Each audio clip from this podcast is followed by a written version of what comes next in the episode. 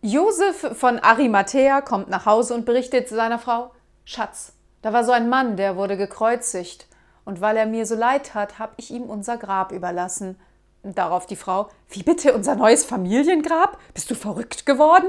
Darauf Josef: Schatz, beruhige dich doch. Es ist ja nur übers Wochenende.